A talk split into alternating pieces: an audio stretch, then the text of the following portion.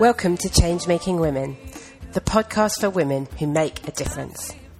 With Ziada Abeid in Dar es Salaam, Tanzania, and Marianne Clements in London, in the UK. So, hi, and welcome to Change Making Women. I'm Marianne. Hi, Marianne. Hi.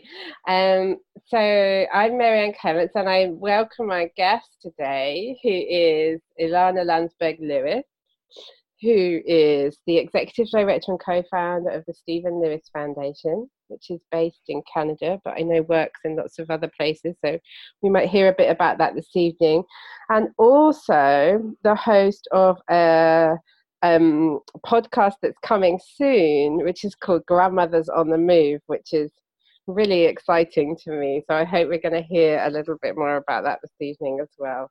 So welcome, Ilana. Um, Ziada is going to join us in a moment, actually. So, um, so, but we're going to get started now. Sure. So, tell us a bit about yourself and who you are, and also where you are in the world talking to us today. Sure. Well, today I'm in my in my home in Toronto, Canada, and uh, I've been living here for the last 15 years. And previous to that, uh, I was working at the United Nations at UNIFEM, the United Nations Development Fund for Women, which has now become UN Women. And I was the CEDAW advisor. Uh, mm-hmm. Uh, CEDAW is the Women's Convention, the convention to eliminate all forms of discrimination against women. And that uh, quite wonderful work took me uh, all over the developing world, primarily in Africa, South Asia, and Central America, mm. to work with women's rights activists in any manner that they found useful to them.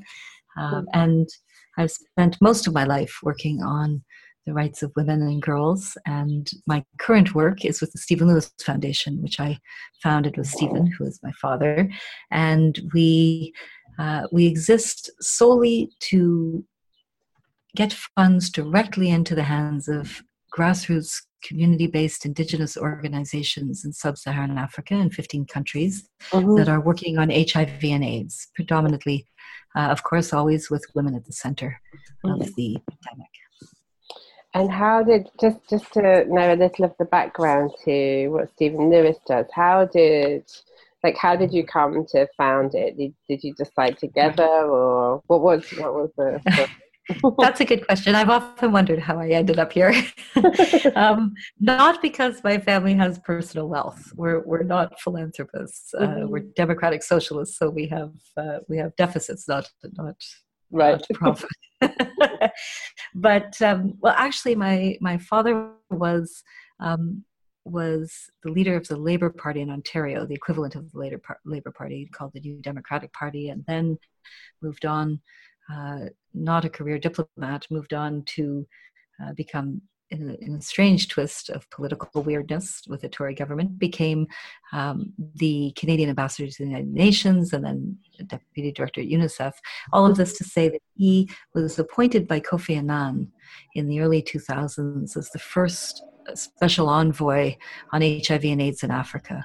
Okay. And he spent the next few years traveling around the continent, particularly sub Saharan Africa, where AIDS had hit hardest, and really was bearing witness to, at that time, the ravages of AIDS mm-hmm. and carnage on the continent, and the fact that the international community was moving so uh, slowly, uh, almost delinquent in its response, and how many lives were being lost as a result. Mm. And he was so distressed by it. I was working at UNIFEM at the time, and I was just beginning to see whispers of it in my own work, where I was working on women's rights, women's development. But certainly in sub Saharan Africa, the pandemic was compromising all of that work in women's lives in, in profound ways, of course.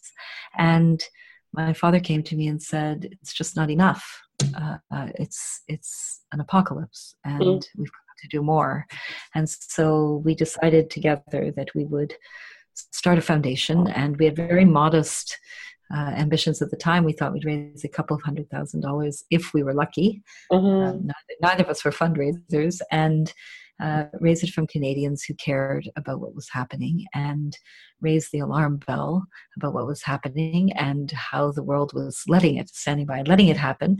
But surprisingly, and the response was just overwhelming and millions uh, over the years supported into the foundation. And 15 years later, we've supported over 300 community based, community run organizations in 15 countries and sent $100 million over, which is just a shocking amount. All of it from uh, individuals and from the union movement in Canada, and also in some family foundations, but also remarkably from this grandmothers to grandmothers campaign that we mm-hmm. launched in 2006 really uh, where we became aware uh, i became aware through some of the things that, that stephen was saying to me when he was returning from the continent that every time he went to an orphan care project or an orphan feeding project there would be a group of grandmothers sitting under a tree outside uh, supporting one another. And at the same time, I was hearing from community organizations on the continent talking about caregivers, talking about parenting workshops. And I just picked up the phone and called them up and we asked them, Are you talking about grandmothers? And when and when we asked, they said, Of course, we're talking about grandmothers. They're the ones who have inherited the burden of care, having buried some to all of their adult children having lost them to AIDS. They've inherited the burden of care to raise their orphaned grandchildren. And when I asked them, well, why didn't you just say grandmothers? Uh, why aren't you naming them? Why are you speaking cryptically? And they said, well, because nobody's interested in funding grandmothers. They're not a sustainable investment. Uh, they're old women. Mm-hmm. And we thought, well, we'd be interested, very interested in supporting grandmothers. And at the same time, I was thinking, you know, if grandmothers in Canada knew what was happening, surely this would resonate for them the way it's resonated for my family. I had just had my second baby, and I was watching my fierce feminist mother become jello whenever she was around her grandchildren, my, her grandchildren, my two, my two babies, and uh, and I thought, well, if this is grandmotherhood, which I never understood could reduce women to, to such joy and love, well, reduce, elevate them, elevate them to such joy and love, then maybe other grandmothers in Canada would respond. And 10 years later, there are uh, 10,000 grandmothers in Canada and 240 groups across the country, and nine groups in Australia, and a group in the UK, and soon, I hope, uh, groups in the United States. So it's been quite a journey. Wow. And that's yes. taken you into the work that you're doing now um, yes. With, with, the podcast, and the, I know there's more.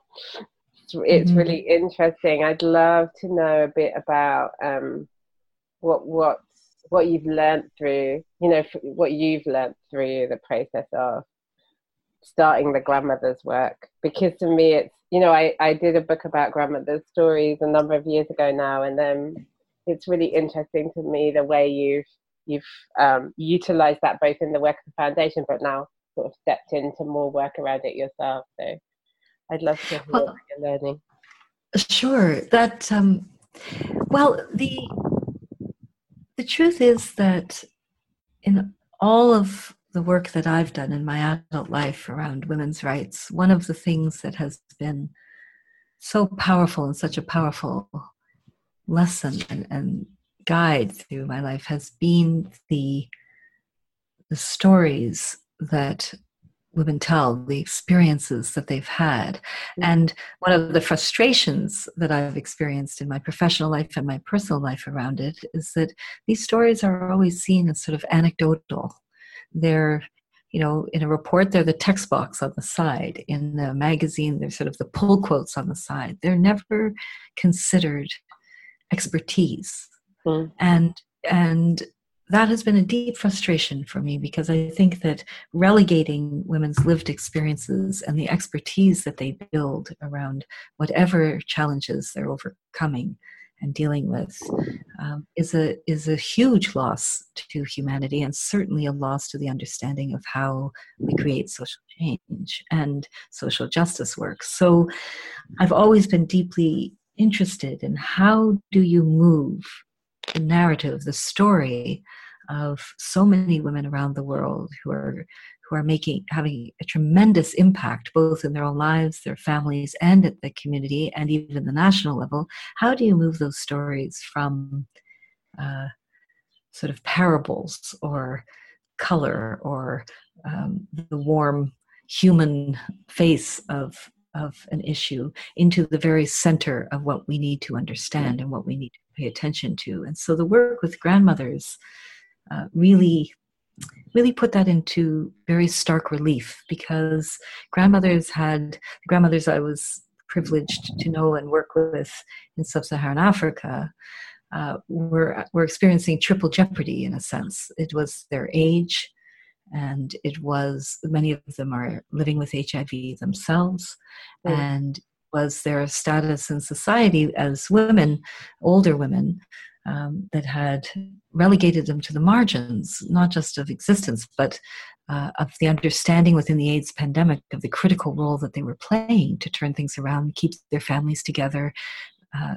be the sort of first responders of the front lines of the of the AIDS pandemic, and they were they were doing it in the midst of all of the grief of losing their adult children, and and still showing up and stepping up, and yet no one was talking about them at the very uh, heart of the response. So that was deeply frustrating. And then on the other side of the equation, working with Canadian grandmothers, uh, I was just astonished at the way Canadian grandmothers and now Australian and some American and, and British grandmothers were coming together in common cause. Some of them knew each other already, but many of them did not.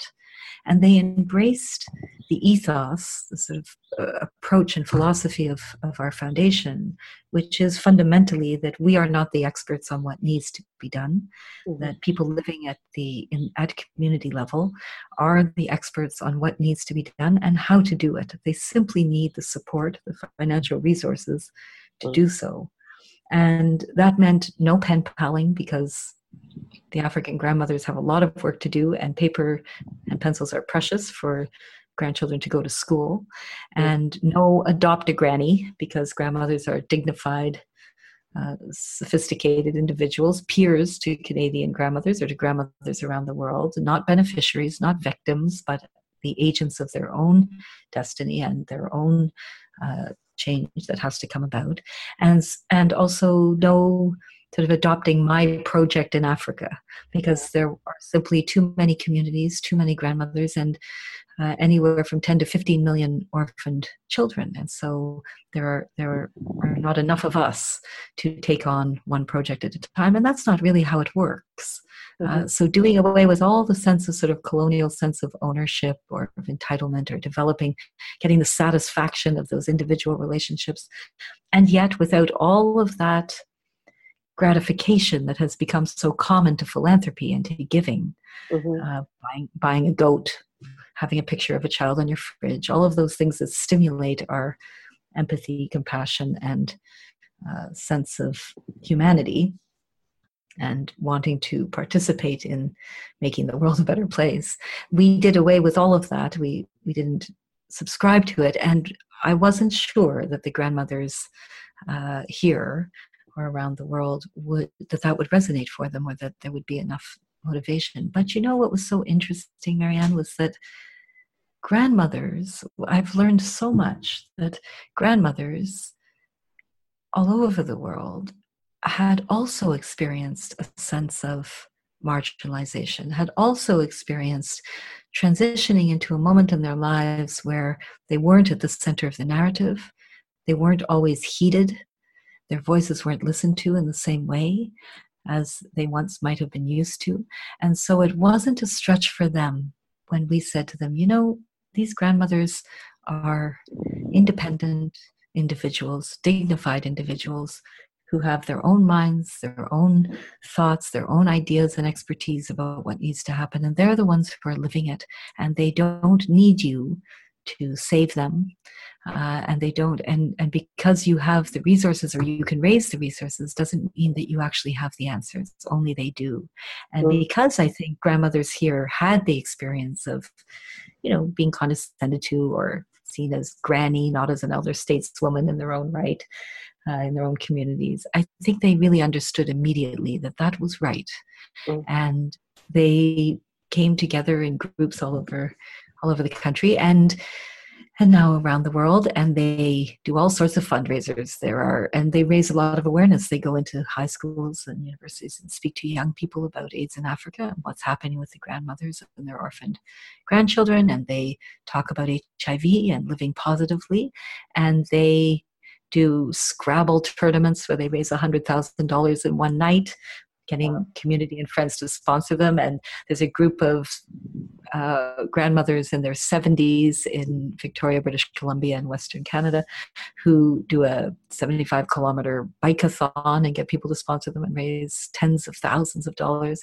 So every year they raise uh, in excess of $2 million, and all of those funds go directly to uh, the community based organizations run by and for grandmothers and the children in their care. I've just learned an enormous amount, and I, I really feel that uh, older women and grandmothers, in particular, we could talk about why later, but uh, older women have, have so much to contribute and are still making such a vital contribution.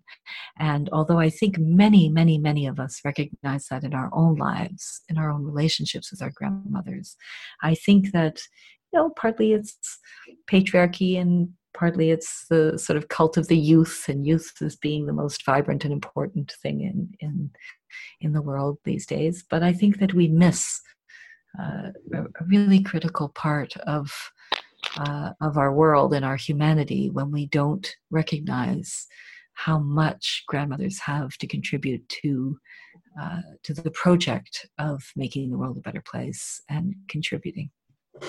Yeah, I agree with that. yeah. So much. Ziada is here as well. Welcome, Ziada. Oh, hi. Hi. Lovely Sorry, I jumped you. in. Uh, jumped in a bit late. Hi, No Lana. How's everything? Hello. Wonderful. Thank you. Yeah, nice meeting you. You too. No, We just had we just had Um, a we just had a doing grandmother's gathering. Seriously. Oh, thank you. What were you go gonna- ahead. Go ahead. I was just going to say, Ziada, that we just um, we just had a grandmother's gathering in in Tanzania in Arusha, with uh, 250 Tanzanian grandmothers from Oh, all over the country. They marched down the street of Arusha. They held two days. When was this? Uh, it was the last couple of days of February and, and the first of March, and they held uh, three days of workshops that they ran for each other. Mhm. Everything from how to disclose uh, HIV status to your grandchild, how to raise HIV positive grandchildren, human rights Mm. of grandmothers, property rights, health access to health care, Mm. um, and uh, any a whole huge range of issues that were that they're all dealing with around HIV and AIDS and their families and uh, birthing attendants and uh, there were a couple of organizations that hosted it and all of the organizations came together. Um, there's an organization Kamara Peers and Wado with the Maasai Women's Project and they and the community-based organizations were actually the organizing committee of the gathering.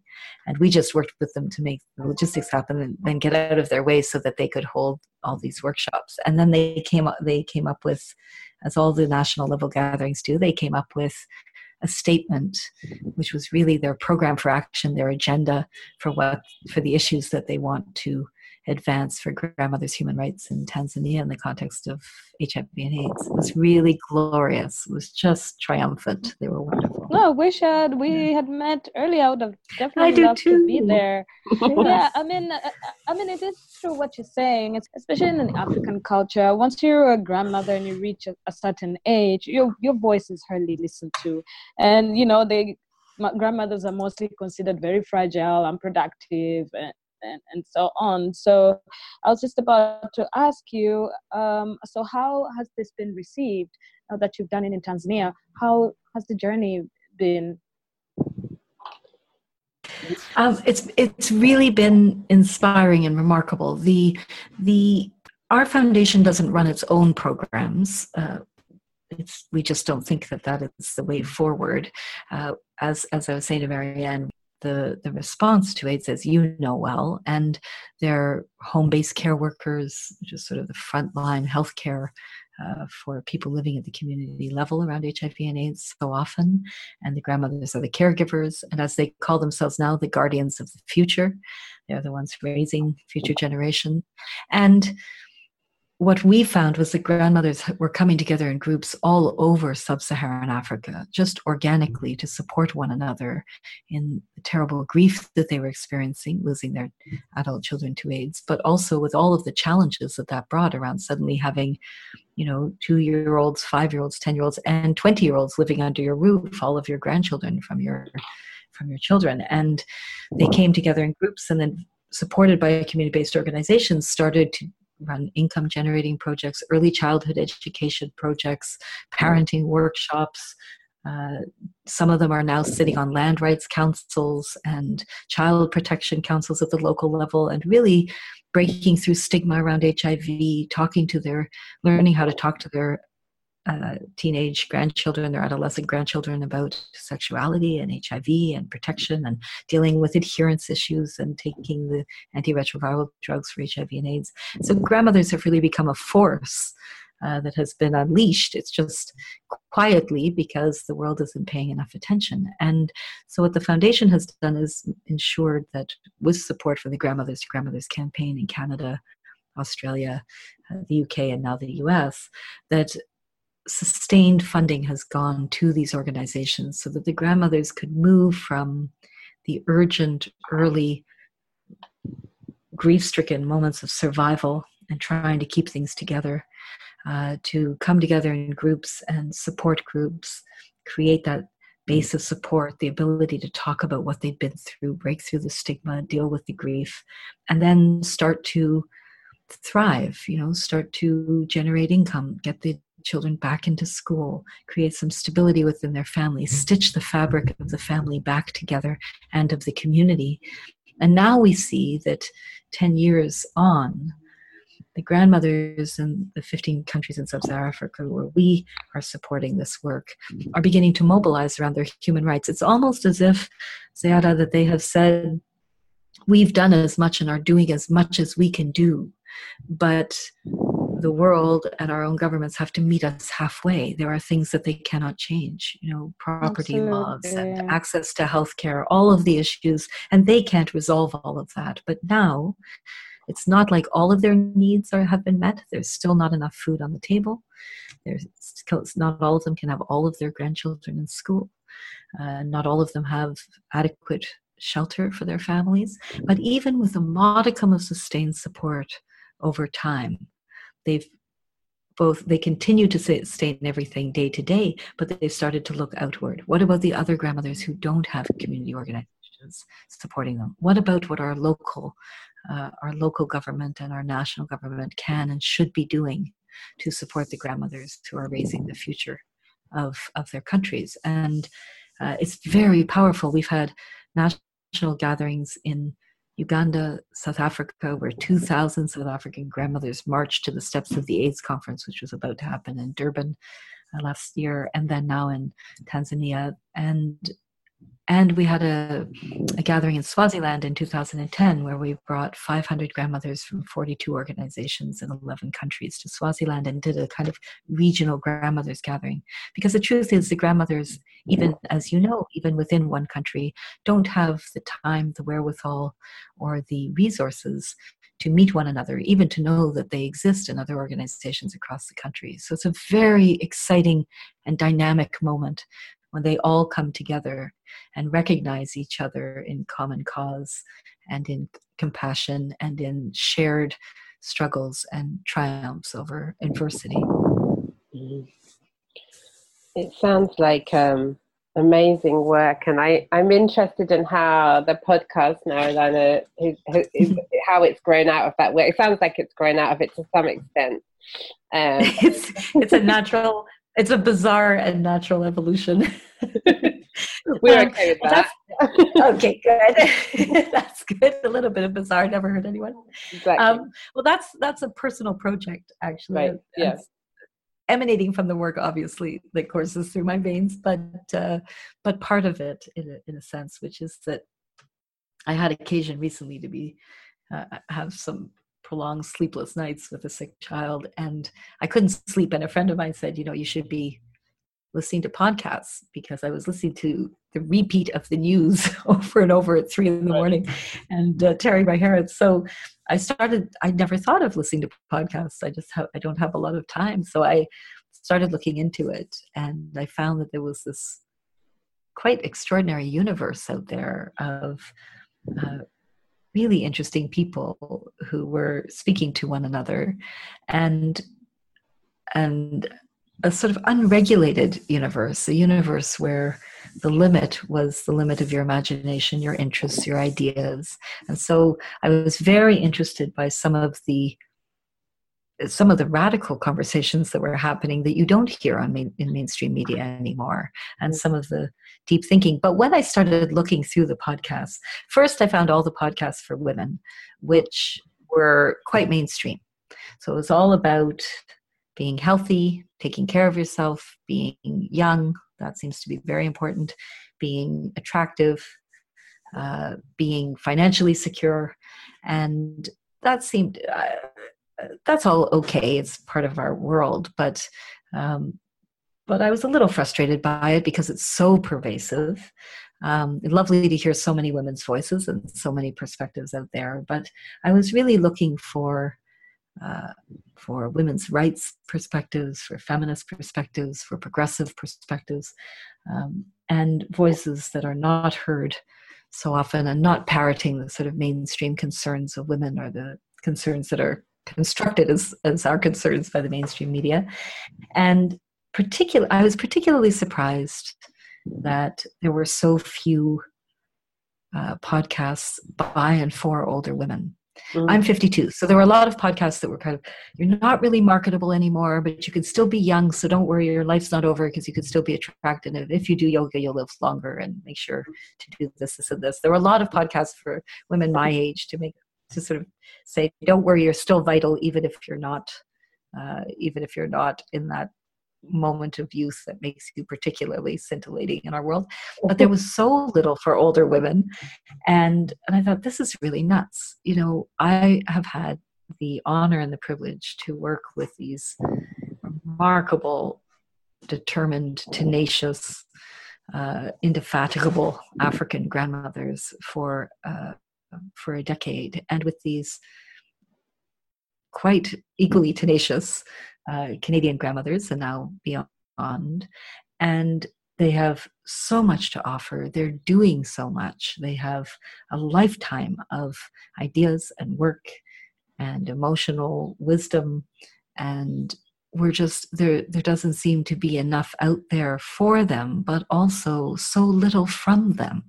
Mm. And I thought, okay, I'm not a grandmother yet, but but I can participate perhaps in the project of getting their voices out there. But more than their voices, uh, as I put it, is shining a, sp- spotlight on how vital they are, and not just in our own lives as beloved uh, grandmothers and sort of bearers of unconditional love for us as their grandchildren, but also as really essential contributors in in our societies and in our communities and in our families. I really wanted to uh, get some of those voices and some of that experience and expertise out there, and it has been a it has been a pure joy um, finding grandmothers who are doing interesting and iconoclastic and courageous things, and grandmothers who are just making a tremendous difference in the life of their families and friends and communities. It's it's really been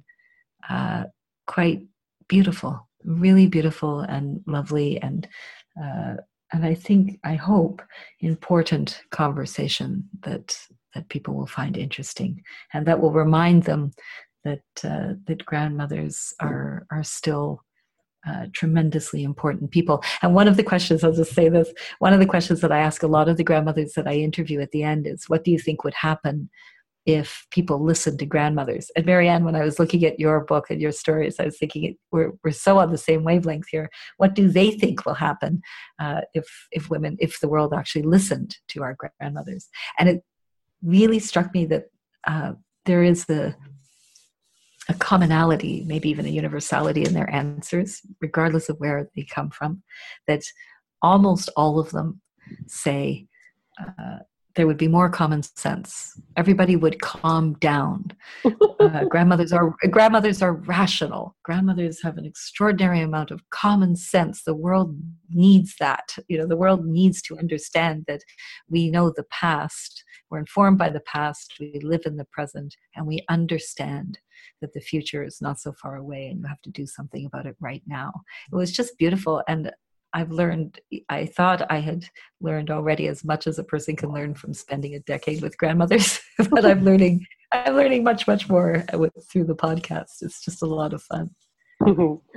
I um I just wanted to step in there and say that I was originally inspired in my book, which is called Listening to Our Grandmothers, by um, a poem by Alice Walker, which is called Calling the Grandmothers or Calling All Grandmothers, I think it's called and she one of my favorite poems. You know the poem, right?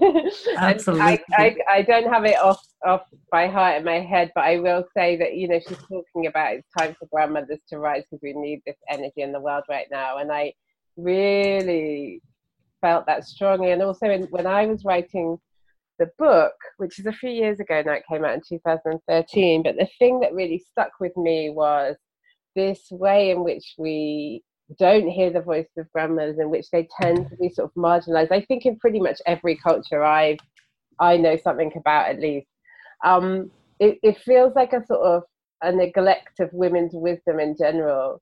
And I even felt yeah. like I even felt some of the women that I spoke to were sort of, you know, that little bit like um, not wanting to sort of say that, you know, that, you know, that, that they themselves were in any way wise. And I think um, there's something really interesting about the, that discovery that I had, which was that basically that the, the idea of women being wise is such a um, uh, a challenge to to our culture in a way that it's like Absolutely. better better better sort of you know put that to the side and not take it too seriously and then we have all these ways in which we kind of you know dumb grandmothers down as, as, for want of a better word and i think yeah so it feels really critical to me it, feels like a, um, a big piece Absolutely. I, I, couldn't agree more. And I always say to the Canadian grandmothers, they've heard me say this a million times, that, you know, when when men get older, they become elder statesmen. And when grandmothers get older, they become grannies or nanas or nonas oh, or, wow. and it's not it's not always a promotion you know it's, no uh, it's not it's, yeah. and, and well there's sort of I, I love what the african grandmothers the south african grandmothers said you know we are the guardians of the future i love that and i think that we experience that from our grandmothers those of us many of us who have really treasured our relationships with our grandmothers and as you get older appreciate that unconditional love that they bring uh, but at the same time, I think even those of us who had that experience, I certainly did with my grandmother, that even those of us who haven't miss this other piece, which which is mm. to ask ourselves the question: why why don't we consider them elder stateswomen, mm-hmm. and mm. why why don't they move into a place that is deeply respected and considered necessary? And I think it's an important question that we have to ask ourselves because when you see the kinds of things that grandmothers are doing when they come together, uh, work on all sorts of causes, they're they're really a for, they're a force to be reckoned with, a gentle force to be reckoned with, but a force nevertheless. And and I think that uh, it's it's it's a good challenge to give ourselves. Why don't we see it? Why don't we value it properly? Mm. Mm and sometimes I feel like you know our world leaders probably would have that common sense if they listen to their grandmothers seriously. but yeah, absolutely. or if they were our grandmothers instead of something else. Yeah, absolutely. And I mean, I do think that there's such a thing as a generation gap. I don't think that that's yeah. a made up concept. I think, but but what I've seen is that when grandmothers take the floor, take the microphone, decide mm. to use Facebook, decide to um, engage with mm. technology, mm. that you find that there are a lot of them out there who are uh, incredibly informed, incredibly engaged, and and interested too in bringing other grandmothers along with them. Mm-hmm. That they mm-hmm. really work in community and in a in an organic way, but in a way that comes from their own learning in life, that that is ultimately what moves things forward and what matters most deeply. Uh, and I love that. I love the I love the feeling of continuity, and I I have really treasured the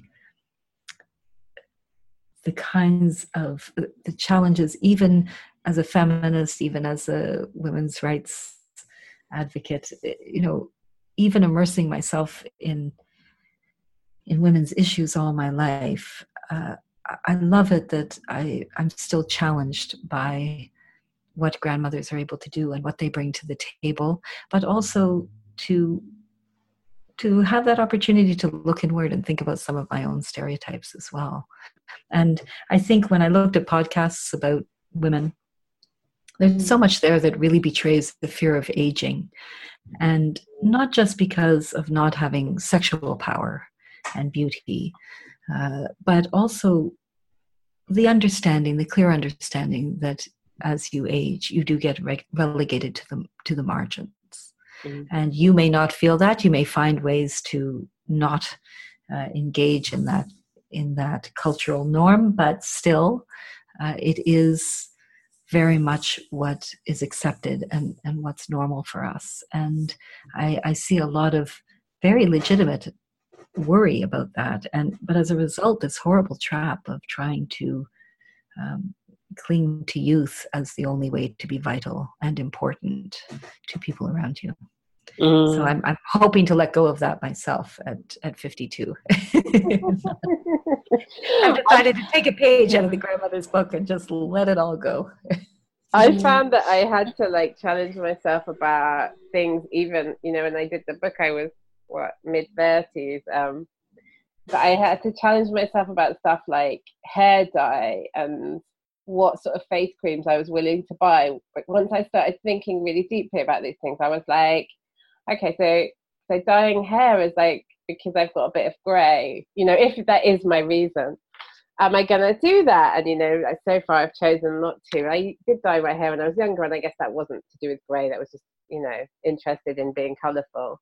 And I guess you can still be interested in being colourful later in life, but there's something for me about there's so many products out there. You know, there's so many face creams that are about youth. So many things are sold to us on like this product will make you look younger. And I found myself developing this kind of revulsion for anything that was trying to sell itself to me on the basis of you. That's right. No, it's right. And the truth is, is that even if you decide not to participate in it, mm. not to buy the, the eye wrinkle creams and the neck wrinkle creams and the endless creams, uh, or to dye your hair, you're still making a decision not to. That's so true. still fig- it still looms large in our landscape as women. No matter what we do, it's there, and you can decide to eschew it. You can decide to uh, to refuse or to resist, but you still have to engage with it, even by resisting it. And a lot of the grandmothers I talk to actually talk about that. Uh, there was mm-hmm. one grandmother who was telling me that a personally triumphant moment for her was when she she let her hair go gray and quite white and I know her, I've met her. It's absolutely beautiful. She has beautiful hair. And she was in uh, a drugstore, and another woman came up to her and said, You know, that's natural, isn't it? And she said, Oh, yes, I don't dye my hair. I, I can't be bothered and I love it like this. And she bumped into the woman two months later, she she had gone from a brunette to being completely gray. and, she said, and she said to her, "Oh, I feel so wonderful. I feel so liberated by this." And she just was having a complete renaissance of herself. And uh, this grandmother that I interviewed for the podcast said, "You know, it was a really wonderful moment because I realized actually even this makes a difference. Even just refusing to participate and being truly who I am and what I look like and taking pleasure in it uh, is is having an impact on women around me. So it was a it was a very personal moment, but I thought yes, and that has influenced me too. yeah, it has ripple effects. Yeah. Absolutely. I, I've been yeah. taking pictures of myself and sharing them with like with my grey bits, although I only have a few bits, right? Um, I've been doing it deliberately, and I. But I, you're right. I do notice that I'm doing it. It is a thing that I'm doing deliberately to kind of like embrace the grey, you know. Absolutely, and but, I think there's but, all sorts of strange things that we sort of conceptions that we or misconceptions that we have about grandmothers because uh, so many of them are doing work where they have to talk about sex and sexuality and you know some of them talk to me about how they have children who have grown up who are not heterosexual and they've had to think that through and embrace a whole other world of possibilities and they love their grandchildren and accept them completely. And others have told me about how they're doing education around hiv and so they're talking about sex and sexuality and protection. And these are often topics that grandmothers and particularly the African grandmothers who are doing a lot of talking about it say this is this is not how it used to be and it's not something they ever thought they'd talk about. And I've spoken to grandmothers who talk about who are working on reproductive rights, fighting for reproductive rights in the States, who the United States, who talk about uh, talking about sex and sexuality and a right to bodily integrity for women, even though they themselves have moved beyond reproductive years, how important it is because they're the ones who remember what it was like when they didn't have those rights. So it's just, I think there's there's a whole piece around grandmothers and things that we don't expect them to be talking about or thinking about because we have our own uh, our own stereotypes, our own preconceived notions and they're they're just exploding them all over the place if you don't have to look far to mm. see it and to learn from it sorry Ziada you were going to say something I even lost I lost my train of thought. no, but uh, but uh, uh, we're talking about you know the the reproductive right and the, the, the sex talk and so on. As it is, you know, as a Tanzanian culture, it's very hard for a woman to talk about it, anyways. So so when you at least have you know a group of women you know come together and talk about it that is definitely you know opening up a new sort of it's it's it's a new page to their lives and that's yeah. just just completely amazing you know because yes. other than that there is no platform where they can actually be heard i, I don't even think that they can go to the hospital and talk about it you know yes. or yes. you know they don't have the privilege you know to have probably you know a therapist who can sit them down and and talk to them because i can imagine going through your you know your your 40s and your 50s and as you approach 60s and 70s there's a lot of changes in your body as well i, I would equate that similar almost similar to you know what you're going through through your adolescent so and, and and and that was hard enough you know yes. you don't have yes. anyone to talk to. So imagine as you grow older and then you have to go through all those emotions and you have no one to talk to. So no one to um, talk to yeah. that's it so i mean it's it, it's a great platform. It's a great start you know and uh, yeah I, I really hope they it keeps up and we, yeah. we open up and we close this generation gap because that's one of the main things that that's there. And I, don't think if it's going to end anytime soon. I mean it's so much so that when you hear your grandmother is on facebook or instagram you know you hear comments such as what is my grandmother doing on instagram? Um, uh, she has a life too. That's right. That's right. You know, just just because she's 65 or she's 70 doesn't mean that she doesn't need to have a, a social channel. You know, she can still socialize. That's right. Well, and I've yeah, so that has to change. It really does, and I and I and I think it is. I think it's is changing. I mean, one of the things mm-hmm. slowly, slowly, admittedly, but but one of the things that has really struck me um, working alongside these community-based organizations that are that are doing programs and working with communities on HIV and AIDS is that um, it's been incredibly important to work with the grandmothers because they're raising the children now. That the grandmothers are engaged in that conversation because they're they're the parents now.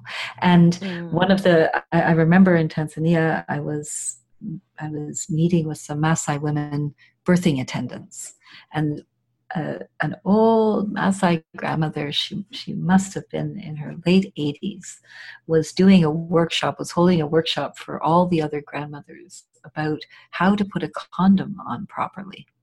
And partly for them, because it's wrong, of course, to assume that all that no grandmothers are sex- sexually active, but also so that they could teach their grandchildren and talk about it.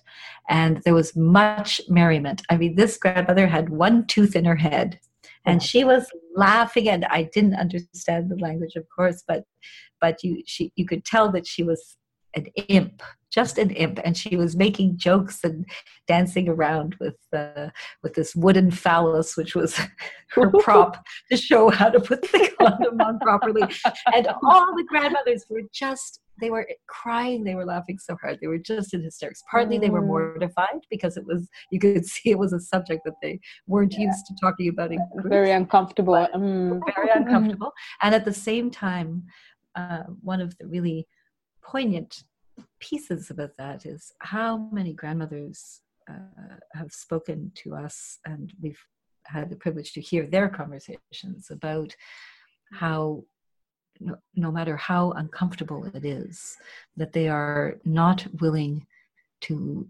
as as some of them have said so beautifully, they're not willing to raise another generation for the grave, mm. and they are so determined to make sure that this does not happen again, that it doesn't strike their community, the young people in the community, their own grandchildren, that their grandchildren will live healthy, vibrant, long, uh, hopeful, and, and happy lives, that they're actually diving in. You know they they know that they have to be able to talk about it. And in group after group from botswana to Zambia to Zimbabwe to Rwanda to Tanzania to Kenya, there are, to Uganda. There are grandmothers who are coming together in groups and talking about how about sexuality, about sex, about prevention, because it has become a matter of life and death, a matter of life and health, and they just are not going to shy away from it. I, I have found it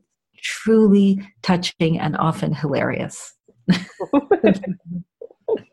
you know, they, they, I've seen grandmothers get quite a kick out of talking about it once they get past their own discomfort. And I have to say that for Canadian grandmothers, who are the ones that I'm closest to, um, they they have learned an enormous amount from the African grandmothers about um, how to care for your family, your community, how to come together in community to break old traditions, break through stigma, how to give voice to uh, to grief and to healing and to thinking in new ways at, at a time in your life where you didn't expect to be making new com- connections and friendships at a time in your life when you didn't expect to be.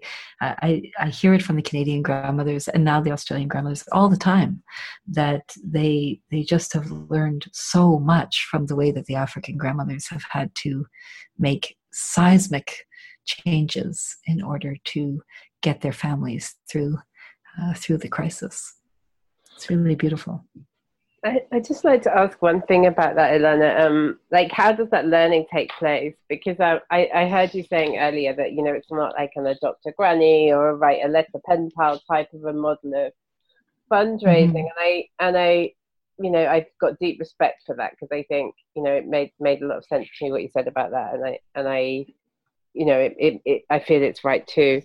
Um, but I'm interested in like how how does that learning happen, given that you're not creating those sort of um, theoretically personal relationships. Mm-hmm. Well, uh, in a couple of ways, Marianne. One one way is that the foundation at the foundation we do a lot of talking about yeah. uh, about what community-based organizations are doing but mm-hmm. you know we're still speaking for them and, and we're yeah. still speaking as the intermediary so that's not very satisfying uh, we've we have worked hard to be in a position over the years to bring uh, african grandmothers mm-hmm. to Canada to meet with Canadian grandmothers. And we've done it very carefully, working closely with uh, the community based organizations that are our partners uh, to make sure that it's the right time. They, I'm always completely blown away by the democracy within these communities and community based excuse me these community-based organizations where how they choose which grandmothers get to come and what they're going to do when they get back to share their experiences with the community and so we make we make a concerted effort every year to bring grandmothers over so that the African grandmothers can speak for themselves in mm. their in their own words. And we bring a there's always a program person from the uh, from the community-based organization that comes with them that often often needs to translate for them. And that way the grandmother can can tell her story and talk about her own expertise in her own voice in her own words.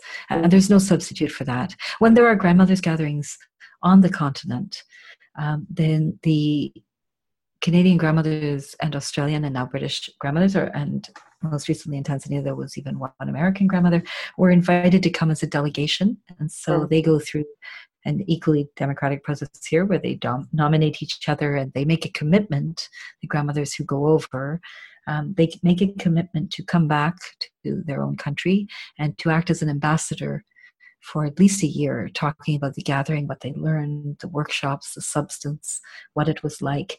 They visit some of the community based organizations only when these grassroots groups want visitors. We, we, mm. never impose it. It has to be that it's okay with them, it's the right timing, it's the right moment.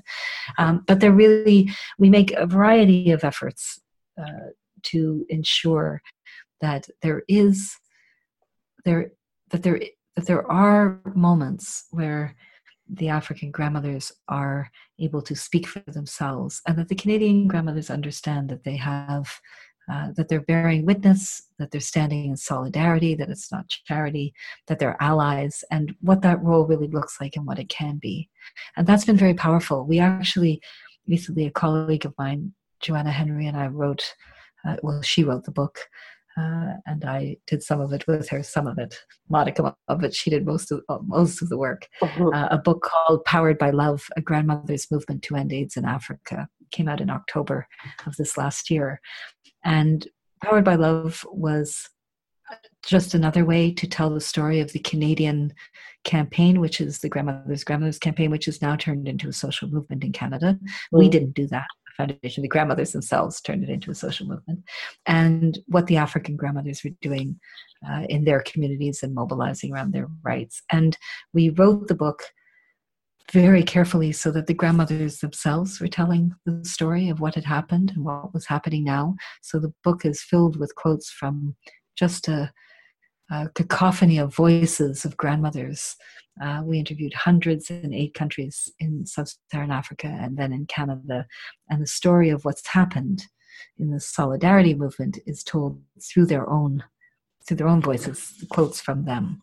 And that felt extremely important so that, that someone else wasn't telling their story yet again. Mm, mm, mm. Brilliant. Sounds great. Yeah.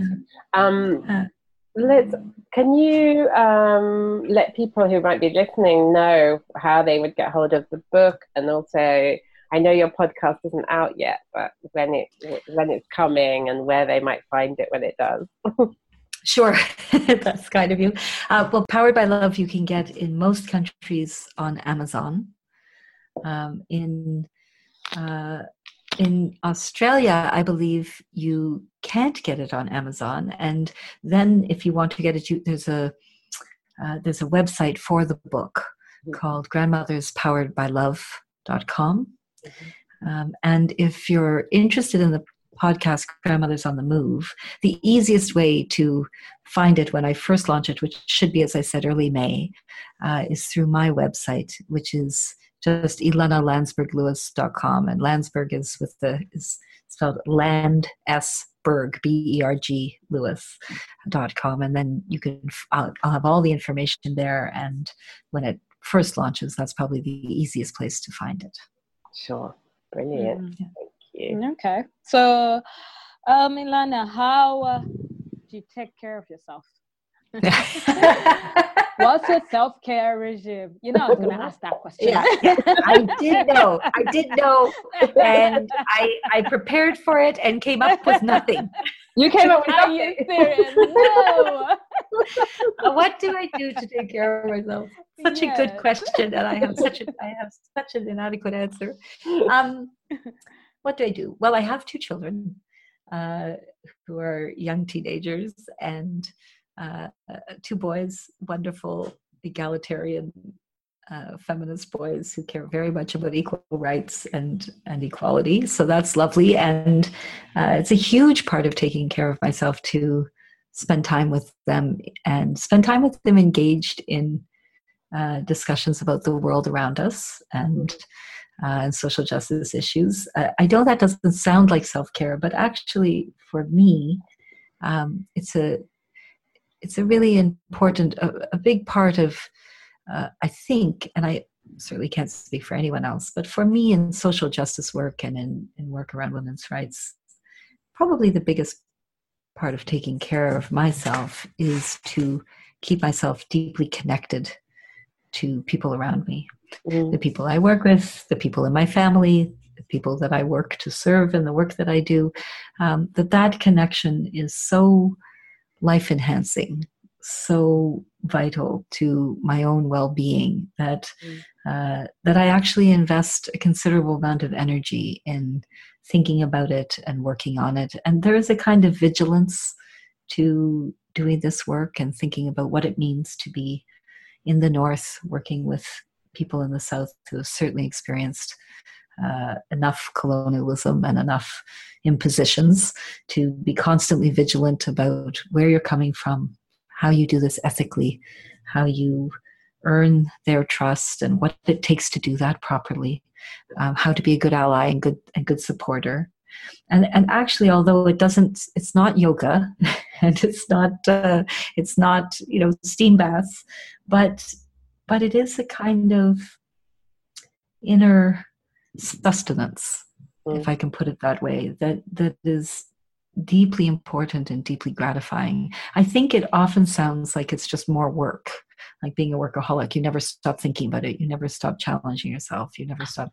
But but if it's the stuff of life, if that's if that's what makes you tick, then nurturing it, tending it, um, thinking about it, and and connecting with others, so that you're sharing it and and in a constant state of learning, uh, is a is a very um, is I think I, I, guess I'm making a bit of a, an argument for it, but it, but I make the argument that it that it is it is an investment in your own health, in mm. your own in your own well being, in the work you've chosen to do, in the way you've chosen to walk through the world. And that is probably, if I'm thinking about it seriously, that that's probably the best way in which I take care of myself. Now, the other more traditional ways, uh, not so great. I, I have to admit, I don't have a lot of time out or a lot of free time.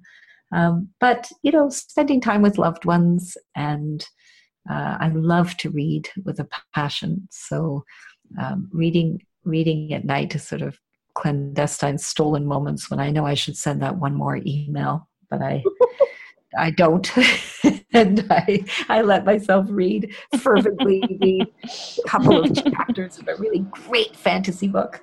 Um, that uh, that's also a way of of kind of delicious escapism mm. that, that, really lets me take care of my own inner life uh, in a way that's that I really love and, and have decided I will not feel guilty about. Mm. Um, yes, I think those are those are the primary ways. Now, periodically, I will get very serious about what I know counts as self care, mm-hmm. and I will do the odd thing. I, for a while, I, I had a stint doing hot yoga, and I loved it. Um, but I, I realized that the cost of babysitters at that time was was going to cause me more stress that your hot yoga was going to bankrupt me that did not feel like self care. And I thought, you know, people aren't thinking about single mothers when they're talking about this stuff. it's like, mathematical equations. If I'm here for another half hour, then can I afford the babysitter? so, if I do three classes a week, that's going to kill me. But some of those, some of those self care things are not. And you know, I don't dye my hair, so that's uh, that that kind of thing. I, I don't count as uh, I don't do that kind of self care. But I do um, I do pay attention as I get older to uh, and I I am I am now sort of dealing with the, the quite hidden subject of menopause. Mm. Um, I do pay more attention to, you know, silly little things that I think other healthier people have probably paid attention to their whole lives. You know, uh, staying hydrated seems like such a small thing, but I never thought about it as a younger woman, and now. Uh, it's an incredibly important part of being well and taking care of myself is that I do actually pay more attention to what I'm putting into my body and uh, and what I'm and cooking more. I love cooking, so that's that's something else I do, which is almost meditative, is cooking.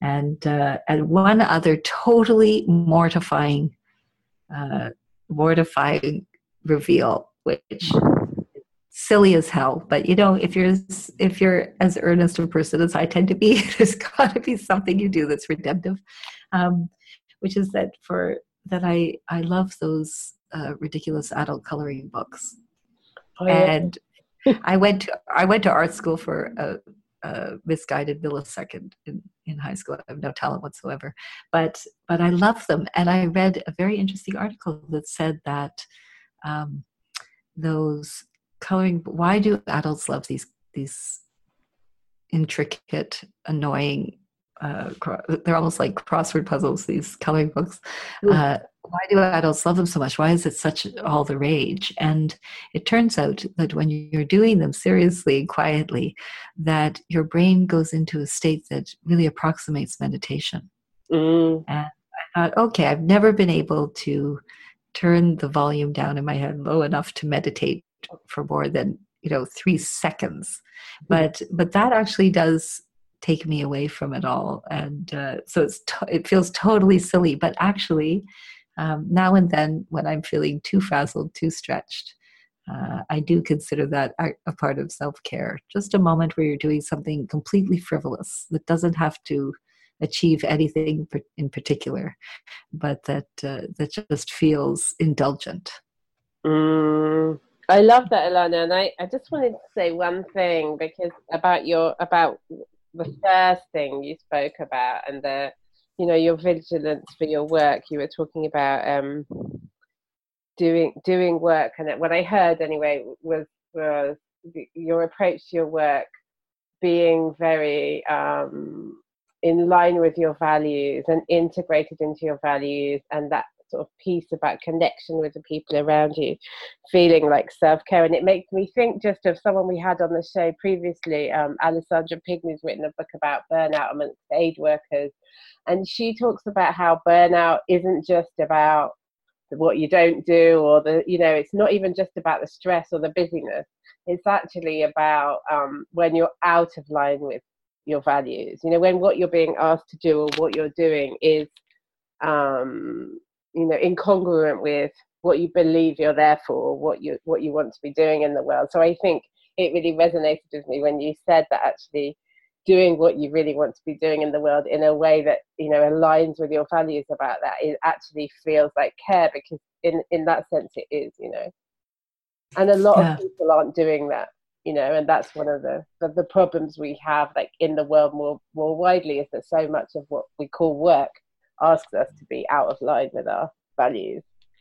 I know? think that's that's really true, Marianne. I think that's really true. And I think that, you know, I have a lot of women who come through my office who work in the private sector mm. who say, you know, I want to do something, I want to make a contribution, and they're talking about giving back, and it's all good. But but they're living with uh, a frustration or a sense of uh, not just not doing enough, but not being entirely fulfilled.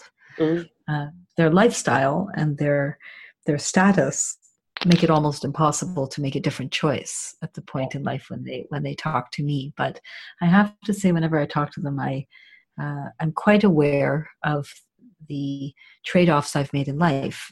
The UN certainly gives you a quite privileged and comfortable lifestyle. Before that, I was a union side labor lawyer and doing some human rights law, and that would have also given me a quite privileged uh, and comfortable life. And in no way to complain about where I sit now, which is also extraordinarily privileged to be paid well to do the work that I care about most. Um, but still, in all, it's it's not as comfortable as the women uh, who I see have made other choices. But unlike them, I never go to bed wondering what I'm here for and why I'm doing what I'm doing. And I never make up, wake up in the morning not feeling a sense of purpose. And that that does not seem like a, a trade-off at all to me. That's that's infinitely precious, mm. uh, and and that to me is it's as much as I understand what self-care really means because I admit I'm I'm not great at this on this subject, but but I do I do feel that in that sense, you know, there is a sense of there is a a feeling of wellness fundamentally in my being, yeah. uh, working on women's rights and social justice, and in this context, HIV and AIDS in Africa, in the role that I feel is the right role to be playing, which is yeah. not as the expert, not as the implementer, not as the uh, not as the funder with my own ideas about what should be done, but in a principled way that is uh, founded in my own values and ideological beliefs, and and that really is uh, I think for me, um, for me, it's the definition of self care. Mm-hmm. It might be for someone else. It may it, it, it may be a very convenient excuse to never stop working, but I accept that.